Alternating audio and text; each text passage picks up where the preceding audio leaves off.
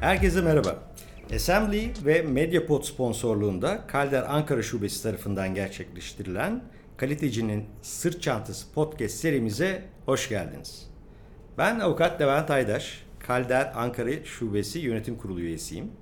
Kalitecinin sırt çantasında olmazsa olmaz yönetim kalitesi araçlarını her bölümde farklı bir konu ve konuk ile ele alıyoruz biliyorsunuz. Bu bölümümüzün konuğu duayen kaliteci Kalder Ankara Şubesi eski genel sekreteri ve şu anda danışmanlık yapan benim de yakın dostum olmasından onur duyduğum Sayın Berker Telek. Berker Bey ile toplam kalite yönetimi, EFQM modeli gibi kalite bakış açılarını farklı boyutlarıyla ele alacağız. Berker Bey hoş geldiniz. Hoş bulduk, merhaba. Ben sizi tanıyorum, tanıdığımı düşünüyorum. Çok farklı yönlerinizde ama e, dinleyicilerimiz için kendinizi biraz tanıtır mısınız? Öncelikle hani Levent Bey de söyledi birbirimizi tanıdığımız için ben ondan sonra bundan sonra Levent diye hitap edeceğim. Ben de Tamam. abi derim o zaman. tamam. Önce bu, bu- bunu bir belirleyelim. Ee, makine mühendisiyim, makine yüksek mühendisiyim. Ee, 33 yıllık bir iş hayatım var. Ee, bunu farklı yerlerde çalışarak geçirdim. Arçelik, Man gibi üretim firmalarında. Ee, Levent de söyledi. Ee, bir sürede Kalder Ankara e, Genel Sekreterliği görevini yürüttüm. E, mühendisliğimi çalışma hayatımın ilk birkaç yılında yaptım. Ondan sonra daha çok sistem yönetim konularına kaydım. E, dolayısıyla zaten bugün burada bulunmamın nedeni de hani bu konulardan birini konuşuyor olacağız. Bunun dışında e, yüksek lisansımı gene bugünkü konuyla ilgili toplam kalite yönetimi üzerine yaptım. E, ayrıca da EFQM modeli konusunda işte değerlendirici, baş değerlendirici olarak birçok kurumu, kuruluşu değerlendirme fırsatım oldu. O da hani hem toplam kalite yönetimi hem EFQM modeli e, uygulamaları ile ilgili farklı farklı örnekleri görmemi, e, bilgi sahibi, deneyim sahibi olmamı sağladı. E, kısaca bu benle ilgili bilgiler. Aslında bu iceberg'in görünen yüzü. Ee, şunu e, sormak istiyorum. Ee, şimdi e, beni e, kalite kavramıyla, Kalder'le tanıştıran, beni bu işlere bulaştıran e, kişi olarak e, kalite kavramının tanımını e, nasıl yaparsın? Çünkü ben e, başta da söylediğim gibi avukatım. Hukuk ve kalite aslında çok böyle yan yana gelir gibi şeyler e, gibi durmuyordu. Ama e, seninle e, 20 yıllık dostluğumuz e, çerçevesinde e, bana göstermiş olduğun, vermiş olduğun vizyonla aslında e, kalitenin bizim kafamızdakinden ne kadar farklı bir şey olduğunu, ne kadar hayatın içinde bir şey olduğunu ben anladığımı düşünüyorum. E, senden ricam kalite kavramını bize kısaca anlatabilir misin? Tabii hay hay paylaşayım. Şimdi kalite kelimesi Türkçe bir kelime değil en başta onu söyleyeyim. Yani hayatımıza bir şekilde girmiş. E, muhtemelen Fransızca girmiş, Fransızcadan girmiş. Neydi? Kalite diye böyle. kalite. Aynen ama herhalde Latince kökenli. E, yani emin olmadığım için herhalde diyorum işte İngilizcesi quality, Almancası quality. Tabii yabancıların kendi dillerinde kavram tartışması o kadar olmuyor. Hani kendi kullandıkları bir kelime ama bize girerken biraz da farklı girmiş. Kalite deyince bizde daha çok bir ürünle bağdaştırıyoruz. Ürün kalitesi diyoruz ki hani daha çok üretimle başlıyor. Kalite kontrol, kalite kontrol bölümleri gibi. Ee, ve de gene bizde kalite deyince günlük hayatta işte pahalı, marka, büyük, e, imaj gibi Etiket. etiket, aynı etiket aslında güzel bir kelime. E, etiket kavramı çağrışıyor. E, halbuki hani e, kelimenin anlamına baktığımızda hani Türkçesi nitelik, hani nasıl bir nitelik dediğimizde hani beklentinin karşılanması benim sevdiğim bir tanım. Hani uyuyor. Sonuçta e, birine bir şey sunuyorsanız hani bir alıcı kesim var ona sunduğunuz şey bir e, değer olabilir, bir ürün olabilir, bir davranış olabilir, bir söz olabilir. Dolayısıyla hani burada karşınızdakinin beklentisi karşılanıyorsa kaliteden söz edebiliriz. Dolayısıyla kısa tanım beklentinin karşılanması. O zaman hani anlam genişliyor, her yere uyuyor. Şimdi beklenti de aslında ihtiyaç gibi bir kavram ve sonu yok. Yani e, bunun karşılanmasından neyi anlamamız gerekiyor? Hangi beklentiler Ya sonu Nasıl? Hı, pardon. ve nasıl karşılanacak? Çünkü sonsuz. Sonsuz zaten hani kaliteyi sağlamanın zorluğu da orada. Hani beklentiler değişiyor, ihtiyaçlar değişiyor. Dolayısıyla da hani beklentiyi karşılamada başarılı olmak demek bu beklentileri anlamaya ve değişen beklentileri karşılayacak çabayı göstermeye bağlı. Kolay bir yolmuş gibi gelmedi bana. Sisyphus gibi e, kayayı taşıyıp taşıyıp sonra geri mi dönüyoruz? Ee, kayayı her seferinde farklı bir şekilde taşıyoruz. farklı bir yere koyuyoruz. Çünkü bazen diyor ki şuraya koy, bazen diyor ki şu büyüklükte kaya getir. Ee, bazen diyor şu kadar küçük kaya getir uçmasın diye böyle hani e, o yüzden Yani tamamen hazır isteğe bir bağlı. Formül yok. Yok yok yok hazır bir formül Ee, yok. Çünkü şöyle bir algı var. Bende de öyle bir algı vardı. E, EFQM'le tanışmadan önce. E, işte kalite yönetimi nedir? Belli standartlar var. O standartları uygulayacaksın ve e, işte bu iş hayatında başarılı olacaksın. Verdiğin hizmet daha iyi olacak. Çalışanlar daha mutlu olacak. Ürünü e, en mükemmel şekilde bir de mükemmellik kavramı da çok önemlidir kalitede. E, ortaya çıkacaksın, e, çıkartacaksın. Dolayısıyla böyle sanki bir formülmüş gibi geliyordu. E, bu da beni biraz korkutuyordu işin açıkçası. Yani ilk e, tanıştığım zaman bir ortaokul öğrencisinin işte e, tabii e, fen e, bölümünden mezun değilse, benim gibi sosyalci, Türkçeci ise e, ya bu işte geometri ne işimize yarayacak, matematik ne işimize yarayacak gibi uzak kaldığım bir kavramdı. Ama seninle daha sonrasında da yaptığımız konuşmalarda ve işin içine daha fazla girdikçe bunun aslında öyle bir formül olmadığını, bunun sürekli bir çaba aslında bir felsefe e, olduğunu e, yavaş yavaş algılamaya başladım. E, senin de bu konudaki e, bilgilerini, görüşlerini alabilir miyim? Ee, ya tabii şöyle şimdi bunun formülleri şöyle var. Hani sen de biraz evvel söyledin standartlar var. Aslında standartlar dediğimiz hani bir, bir nevi formül Ee, ama hani bunun kapsamı e, örneğin her ne yapıyorsan hani ürün kalitesi diye söz ettik ya bununla ilgili mesela formüller standartlar var. Sunduğun hizmetin veya ürünün e, belli kriterler çerçevesinde gerçekleştirmek için ne yapman gerektiğini anlatan standartlar var ki e, hani bunlar aslında işin kolayı. Daha, Evet. Çünkü ne yapacağım belli. Olmasının Kurallar belli. yok. Tabii, Aynen. Olmasında Ee, bir Ama yok. işin felsefe boyutuyla ele aldığında zaten demin seninle de konuştuk sonu yok. Yani felsefe boyutuyla ele aldığında beklentinin karşılanması ve bunu sadece e, bir bir ürünle, hizmetle, sunulan nesneyle sınırlandırmadığında e, o zaman hakikaten iş daha da zorlaşıyor, daha da karmaşıklaşıyor. E, felsefe olarak e, ele aldığımız biçimi de hani birazdan da gireceğiz aslında toplam kalite yönetimi dediğimiz felsefeden söylüyor. O hakikaten işi biraz daha zorlaştırıyor. Evet yani e, şimdi senin de söylediğin gibi EFQM sadece bir kalite yönetimi sistemi değil. Toplam kalite yönetimi sistemi. Dolayısıyla burada toplamdan neyi anlamamız gerekiyor? Mesela diğer kalite yönetim sistemleri gibi en başta akla gelen ISO 9001 ile e, EFQM arasında ne fark var? E, neden e, tercih etmeli e, kurumlar, kuruluşlar, hatta kişiler belki? Şöyle aslında ikisi birbirinden tamamen farklı.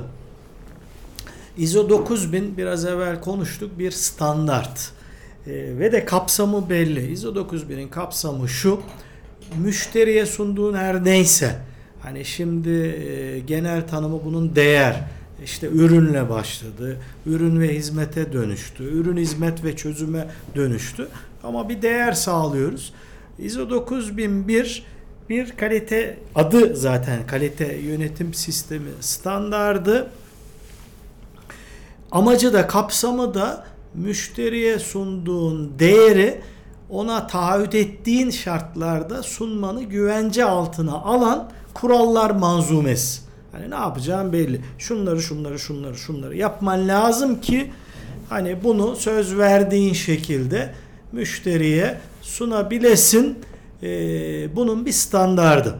E tamam yaptın bir ürünü e, istediği gibi verdin. Müşteri mutlu. Müşteri Yeterli mutlu. Müşteri mutlu. Hani o an o alışverişte onu kazanıyorsun. Ama iş bir kurumu yönetmeye geldiğinde, iş bir kuruluşu yönetmeye geldiğinde işin içinde sadece müşteri yok. İşte toplam kalite yönetimi kavramı buradan doğuyor. Yani bir kurumdan beklentisi olan yegane kesim müşteri değil. O Abi şunu başta söyleyeyim. Müşteri her zaman haklı. Ama haklı olmak mı, mutlu olmak mı Müşteri her zaman haklı. Müşteri veri nimetimizdir. İngilizce'de e, customer is the king diye böyle müşteri kraldır kavramları hani dünyada oturdu ki 80'lere 90'lara baktığımızda kurum kuruluş başarısında hani bu bir slogandı. Değil mi? Müşteri odaklı. Tabii yani. tabii tabii. Hani sonuçta müşteri sağlıyor her şeyi. Ya müşteri çok önemli bir paydaş ama sürdürülebilir başarı dediğimizde tek başına yeterli olmuyor. Biraz evvel konuştuk ya o alışveriş sonucunda müşterinin beklediği şartlarda değeri sunduğunda müşteri mutlu. O an için anlık başarıda ha bu formül işliyor. Orada bir problem yok. Ama Sürdürülebilir. sürdürülebilir başarı dediğinde, üstün performans dediğinde, hani sürekli başarı dediğinde sadece müşteriyi memnun etmek tek başına Kimi yeterli memnun olmuyor. edeceğiz abi? Başka? Kimi memnun edeceğiz başka? Çok. Çok. Çok. Sonuçta hani kimi memnun edeceğiz dediğimizde e, cevaplara baktığımızda o kurumdan, kuruluştan beklentisi olan bütün kesimleri sayabiliriz. Kısaca biz buna paydaşlar diyoruz. Evet. Veya şimdi günümüzde daha güzel bir kavram tanım da e, oturdu ya da oturuyor. Hani yıllardır kullanılıyor. Ekosistem diyoruz. Hani kuruluşun bulunduğu ekosistem. O ekosistemde kuruluşun faaliyetlerinden etkilenen veya faaliyetleriyle kuruluşu etkileyebilecek bütün kesimleri, bütün faktörleri ekosistem olarak niteliyoruz. Dolayısıyla ekosistem içerisindeki paydaşların beklentisi var. Kim hani onlar? kimler dersek, Evet, kimler kim onlar? dersek müşteriyi saydık zaten. O zaten king. Aynen. Kralımız o, o kralımız. o kralımız. Ee, ama onun dışında tabii bu kurumdan kuruma çok çeşitli, çok değişebiliyor ama uzmanlar bunu hani işi kolaylaştırmak için 5 grupta toplamışlar. Müşteri bir grubumuz zaten. Bunlar da çeşitleri var. Hani müşteri de aynı değil, beklentileri de aynı değil. Ee, bir diğer grup çalışanlar. Hani kurumu kurum yapan onlar. Onların kurumdan bir beklentisi var. Ee, bir diğer grup e, bu kuruluşu kuranlar, e, hisse sahipleri olabilir. E, bu kurumu belli bir amaçla ortaya koyan, örneğin kamu kurumları olarak düşündüğümüzde devlet olabilir. Hani bir amaçla bu kurumu ortaya koyuyor. E, onlar var. Bunun dışında e, bu kuruma hizmet sağlayan kesimler var, tedarikçiler var. Kurumun hani faaliyetlerini gerçekleştirmek için işbirliği yaptığı diğer kurum kuruluşlar var. Bu bir diğer grup.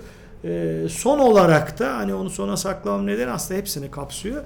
Hani toplumun da herhangi bir kurumdan kuruluştan bir beklentisi var. Toplumun fertlerinin ya da toplumun farklı kesimlerinin bir beklentisi var. Kısaca toplum diyoruz. Dolayısıyla özetlersek sondan gidelim. Toplum bir grup işbirlikleri ve tedarikçiler bir grup e, iş paydaşları diyebileceğimiz hissedarlar, kurucular diyebileceğimiz kesim. Bir diğer grup çalışanlar, bir grup müşteriler, bir grup gibi. Hepsi de aslında topluma etki Hepsi de aslında toplumun Toplum. bir, bir, bir ferdi. Yani bir yerde etkileniyor. Dolayısıyla sürdürülebilir başarıyı sağlamak, kuruluşu üstün performanslı bir kuruluş haline getirmek ve bunun sürekliliğini sağlamak tüm bu paydaşların mutlu olmasına, beklentilerinin karşılanmasına, memnun edilmesine bağlı. Zaten hani bu bu bu tarife bakarsan da hani biraz toplam kalite yönetimi felsefesinin hani temelinde yatan mantığı da anlamış oluyoruz. Yine kafayı çalıştırmamız gereken bir e, durumdayız yani. E, Bu bana şunu e, hatırlattı. 2007 senesinde ilk hukuk büromuzu kurduğumuzda seninle bir çalışma yapmıştık. Seninle ve sevgili eşin Aysun'la. Orada aslında benim beklentim şuydu. E, işte hukuk mesleğinde, avukatlık mesleğinde e, işte standartlar, süreçler, e, işte yapılması gerekenler belli. E, işte onları bir kurala bağlayalım, standartlara bağlayalım. Böylece hem daha verimli çalışalım, e, hem zaman e, kazanalım ve daha iyi ürün, ürün dediğimde hizmet e, verelimdi. Bunda kötü bir şey yok. Ama az önce konuştuğumuzu aslında birebir e, örtüşüyor. E, bu yeterli değil. Çünkü e, bir hukuk bürosunun tek işlevi e, işte müvekkil müvekkil her zaman haklı abi. Ve müvekkile en iyi hizmeti e, vermek değil. Bu en önemli amaçlarından biri olsa bile orası dediğin gibi bir ekosistem. Yani özellikle belki de en önemli paydaşlardan bir tanesi çalışanlar ve bu bir e, kamu mesleği. Yani e, kamu görevi e, yürütüyoruz ve topluma aslında ne kadar faydalı olabiliriz? E, mesleğimize ne kadar faydalı ol- olabiliriz? E, ki e, bence bu kutsal bir e, meslek. Öyle olması, öyle yürütülmesi gerekiyor. E, dolayısıyla e, EFQM aslında e, bu felsefesiyle e, pek çok alanda yani sadece sanayi, işte endüstri, e, üretim vesaire böyle fabrikalarda uygulanabilir değil. İnsanın kişisel hayatında bile uygulayabileceği bir sistem. E, ben biraz e, yani senin kadar tabii e, hakim olmasam da e, öğelerini öğrenme şansım oldu aldığımız eğitimlerle. Sen tabii çok daha iyi biliyorsun. Biraz bahseder misin bu öğeler nedir? Yani bir EFKM eğitimini, sistemini oturtmuş bir kuruluş. E, diğer kuruluşlardan ne farkı var? Yani zor bir şey yapacak, o belli. Niye yapsın bunu? Şöyle e, şimdi e, felsefeden bahsettik. Toplam kalite yönetimi temel mantığında söyledik. Amaç bir kere burada sürdürülebilir başarı. Hani Evet. bir, bir, bir çerçeveyi iyice çizelim. Sürekli üstün performanslı bir kurum kuruluş olmak.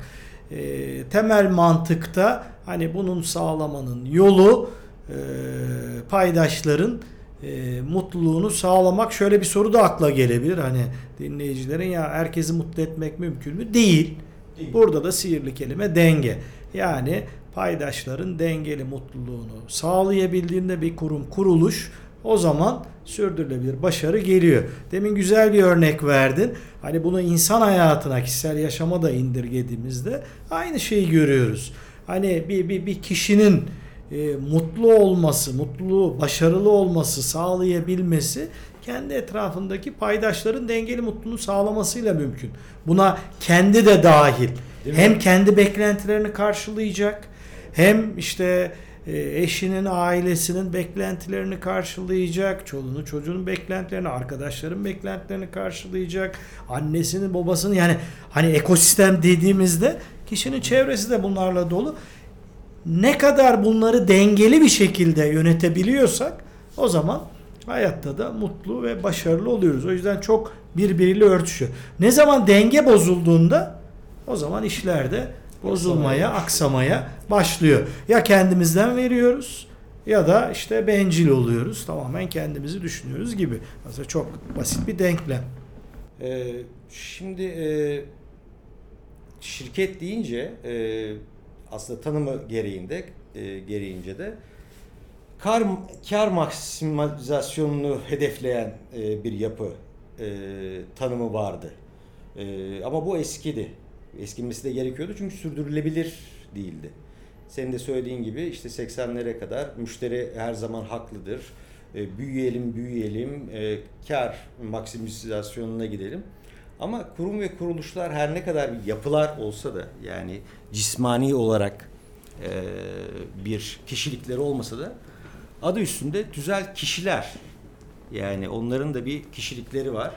Dolayısıyla tüm o söylediğin unsurların e, dengeli bir şekilde yürütülmesi gerekiyor ki hayatını sürdürebilirsin. Aynı kendi hayatımızda olduğu gibi yani sürekli çalışıp işte ya da e, sürekli başkalarını memnun etmeye e, uğraşıp kendini ihmal edersen o olmuyor.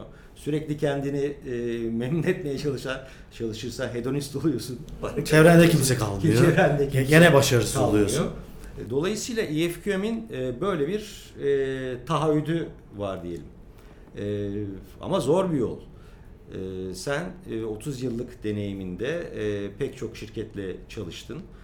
E, şunu sormak istiyorum. Yapanla yapmayan, bilenle bilmeyen bir oluyor mu? E, ne fark oluyor? Başarı oranı nedir bunun? Nasıl bir e, adanmışlık e, istiyor?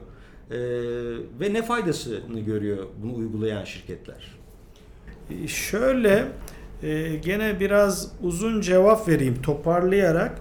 Çok Şimdi da var abi, zamanımız azaldı. Biraz böyle sırt çantası, bavul taşımıyoruz o yüzden.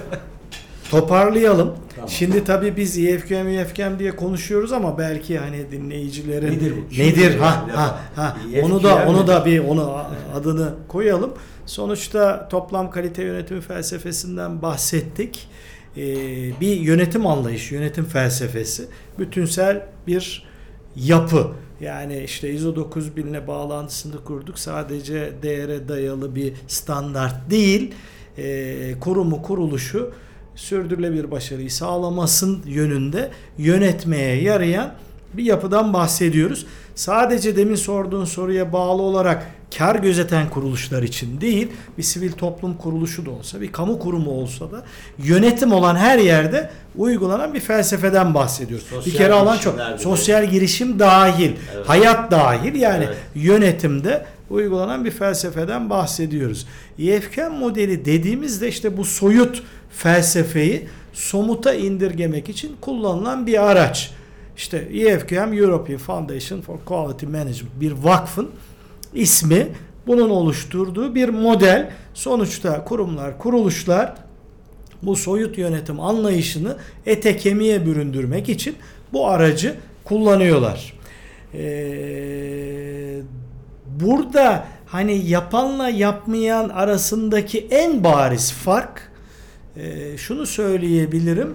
E, yapan kuruluşlara ya da bu felsefeyi oturtmuş kuruluşlara baktığında bunlar sürdürülebilir uzun soluklu başarıyı sağlamış kuruluşlar. Yani e, 10 sene öncesinin en iyi şirketleri, kurumları, kuruluşları değil. İşte 3 sene öncesinin parlak kurumları, kuruluşları değil. tesadüfi değil. Aynen ve tesadüf istikrarlı bir şekilde başarılı olan kuruluşlar. Bir diğer fark hani paydaşların dengeli mutluluğu dedik ya bu kuruluşlara baktığında bunlar hani çalışanlar tarafından ya da potansiyel çalışanlar tarafından çalışılmak istenen kuruluşlar. Ya bu kuruluşta çalışalım. Çünkü paydaş mutluluğunu sağlıyor oraya Bu veyahut çok da önemli bir şey. Yani çok, affedersin Tabii, tabii. sözünü kestim ama yani günümüzde e, en fazla karşımıza çıkan sorunlardan bir tanesi e, istihdam e, rotasyonu. E, özellikle genç e, kesimde, genç çalışanlarda e, kuruma bağlılık, çalıştığı yere bağlılık hissetmeyip e, bir başka yere, kendini daha değerli hissedeceği bir yere çok kolay geçebiliyor gençler. Dolayısıyla kendisini parçası hissetmediği e, bir yerde de durmak istemiyor. EFQM'in böyle bir eğer taahhütü varsa aslında sadece bu bile ne kadar değerli bir sistem olduğunu gösteriyor diye düşünüyorum ben. Aynen aynen EFKM dediğim gibi bir araç bu aracı etkili uygularsa kuruluş bu niteliğe kavuşuyor. Tabi sadece çalışanlar açısından düşünmemek lazım. İşbirliği yapılmak istenen bir kurum oluyor. Ee, birlikte iş yapılmak istenen hani tedarikçi bağlamından baktığımızda e, ekosistem dedik diğerleri tarafından izlenen bir kuruluş haline geliyor. O ne yapıyor? Biz de yapalım. Dolayısıyla aslında sektörü etkiliyor, ekosistemini etkiliyor. Gelişimi- Ekosistemini de geliştiriyor. Evet. Yani bu bu, bu, bu tarz kuruluşlara baktığınızda bunu görüyorsunuz. Toplum tarafından itibar görüyor. Zaten toplum tarafından itibar görülmesi demek toplumun bütün eee, kesimlerinin pozitif bir algıyla bakması demek. Bunun içinde çalışanlar da var, tedarikçiler de var, işbirlikleri de var hepsi. Yani çok daha geniş bir kesimi kazanmış bir kurum kurum oluyor. O da zaten hani sürdürülebilir başarıyı sağlamada bütün bu kesimlerin desteğini alarak bunu güvence altına alıyor. Bir sorun daha vardı. Onu da atlamayalım. Ee, kolay bir şey mi bunu uygulamak? Hani sonuçta hani zaten felsefe olması işi biraz zorlaştırıyor, anlamayı zorlaştırıyor. Ama işin içinde bir değişim gerektirdiği için işin içinde bir kültürel değişim gerektirdiği için, kurum kültürünü değiştirmek gerektiği için hakikaten zor. Bunun dünyada istatistikleri de var. Hani istatistikler çok iç açıcı değil. Hani başarı oranı benim test konumda araştırmıştım. Tabii çok uzun yıllar oldu ama hani kişisel görüşüm, gözlemim bu oran çok değişmemiştir. Ee, başarı Yüzde oranı yirmi yüzde yirmi. Evet yüzde yirmilerde her hani bu bu bu e, yola çıkan kuruluş 100 kuruluştan sadece 20'si başarılı oluyor. Ama bunu şöyle yorumlamak lazım. Hani bu bu bu kötü bir şey mi? Değil. Değil. Başarılı olan Evet. kuruluşların hani şeyini anlattım. Ee, nasıl kurumlar, kuruluşlar olduğunu anlattım. Demek ki yapılabiliyor. Ya bu yüzde bir de olsa yapılabilir anlamına geliyor. Ama kolay değil. Ve bence yani çok e, yüksek bir oran yani 5 şirketten bir tanesi eğer bunu yapabiliyorsa hep şirket diyorum ama tabii şirket Tabii, olması kur- gerekiyor. bir aynen, şey aynen. olması da mümkün. Yapabiliyorsa aslında bu çok büyük bir başarı. Çünkü bu e, eğer kolay olsaydı herkes yapabiliyor olurdu. Bir de yine popüler bir kavramla e, bağlamak istiyorum. Yani konfor alanı, o rahatlık alanı. Çünkü insan e, genetik olarak da buna e, kodlu. En az enerjiyle işte en fazla Maksimum nasıl- faydayı nasıl sağlarım? dediğim gerisinde Amiyane işte nasıl köşe dönerim? Yani bu aslında bir yaptığımız belki de genetiğe bile karşı ama gelişmek de böyle bir şey. Yani e, işte Homo sapiens o ateşi e, yakmaya çalışmasaydı biz hala bambaşka bir şeyde e, olacaktık. Dolayısıyla e, bu sıkıntılar boşa çek- e, çekilmediği sürece e, herkes için faydalı ve yine dönüp dolaşıyoruz toplum için faydalı. Ve yüzde yirmi, beşte bir bence gayet iyi bir oran, umut verici. Ben umutlu görmek istiyorum. Aynen aynen. Sonuçta hani e, bu araçlardan yararlanmak, hani bu aracı araç derken EFQM modelinden söz ediyoruz. E, bu uygulamalarda sabır göstermek, sebat göstermek, yani değişimi yönetmek kolay değil. Değişime direnç var, o direnci kırmak kolay değil. Hani bütün bunları yapabildiğimizde alacağımız mükafat çok yüksek. Sonuçta hani dediğim gibi hem toplumu geliştiriyoruz hem ekosistemi geliştiriyoruz hem sürdürülebilirliği sağlıyoruz. Ee, o yönden başarı için hani güzel bir araç oluşturmuşlar diye düşünüyorum. Hani yıllardır da uygulamada olan biri olarak böyle e, tabii ki başarısız örnekler de var ama başarılı örnekleri gördüğümde ya diyorum ne güzel işte bir şeyler kattı Galiba topluma gibi. Dünyanın en başarılı şirketleri senin müşterilerin diye. Tabii. Öğrenmiştim.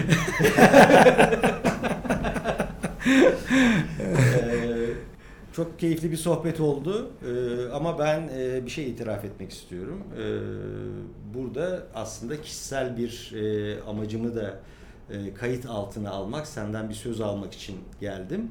E, kayda geçiyor. E, biliyorsun benim e, Kalder'e e, katılmam, Kalder'in yönetiminde e, yer almam, e, işte emek vermem elimden geldiğince. O benim aslında bir hayalimle ilgili. E, aslında birlikte paylaştığımız 2007 yılından beri birlikte paylaştığımız e, bir e, hayal. E, ama kolay olmuyor işte. Yol yol uzun, Sisyphus, düşüyoruz, kalkıyoruz, şey yapıyoruz. Ama idealim benim e, hukukta kaliteyi, az önce konuştuğumuz o kalite felsefesini yerleştirebilmek. En azından yani tabii ki öyle bir büyük iddiam yok ama bunun için bir adım atabilmek. Kendi e, çabalarımla, kendi imkanlarımla ne yapabilirsem bunu yapmak. E, ve çok şanslıyım. Senin gibi bir e, dostum var. Bu konunun duayeni Aysun gibi. E, bunun için çabalamak da çok güzel. Başarabilir miyim? Ne kadar başarabiliriz? E, yani şahsi olarak değil. Bu konuda Ankara Borusu da e, çok e, yardımcı, çok e, istekli ve e, vizyon sahibi. E, Bunu e, gerçekleştirmek istiyorum. Yani mesleki olarak ve kişisel olarak e, bir gün görmek istediğim şey ve tabii ki elbette bunun topluma da bir faydası olacaktır. E, yani mesleğimizde bu kaliteyi tekrar hayata geçirmek, daha da iyi bir hale getirmek, geliştirmek tüm paydaşlarıyla. İşte müvekkili, stajyeri, avukatı, ve hakimi, mahkeme çalışanları ve toplum olarak e, hukuk ve kaliteyi bir arada e, görmek istiyorum. E, o yüzden senin e, yardımını e, istiyorum. Zaten yapıyorsun ama bir de kayda girsin diye bu konuda senden de Ya, ya her zaman hatta o kadar önemli ki biraz evvel konuştuk. Hani ekosistemi geliştirmekten bahsettik. Hani senin alanın ekosistemi dediğimizde herkes ilgilendiriyor. Hepimizi ilgilendiriyor. Evet. Yani hukuk, adalet Evet. hani gelişmenin sürdürülebilirliğin olmazsa olması. Ya hani çok zor. Hani e, açıklıkla şey paylaş yapmadık ama zaten. bir yerden başlamak lazım. Hani başlamak bitirmenin yarısı. Hani bugün bir, bir, bir, bir, bir neferle başlayıp 10 nefere, 100 nefere, 1000 nefere çıktığında Evet. mutlaka olur. O yüzden hani başlamak hepimize fayda sağlayacak, içinde yaşadığımız toplumu geliştirecek bir bir hadise aslında. Seve seve her zaman Çok teşekkür veririm. ederim. Kayıtları aldık Berker Bey. Ee, değerli dinleyicilerimiz, Kalitecinin Sırt Çantası Podcast serimizde bugün Orsa Danışmanlık Kurucu Ortağı Sayın Berker Telik'i ağırladık. Berker Bey ile toplam kalite yönetimi, EFQM modeli gibi konuları konuştuk. Ben kendisine çok teşekkür ediyorum. Kendisiyle tekrar görüşmekten çok memnuniyet duydum.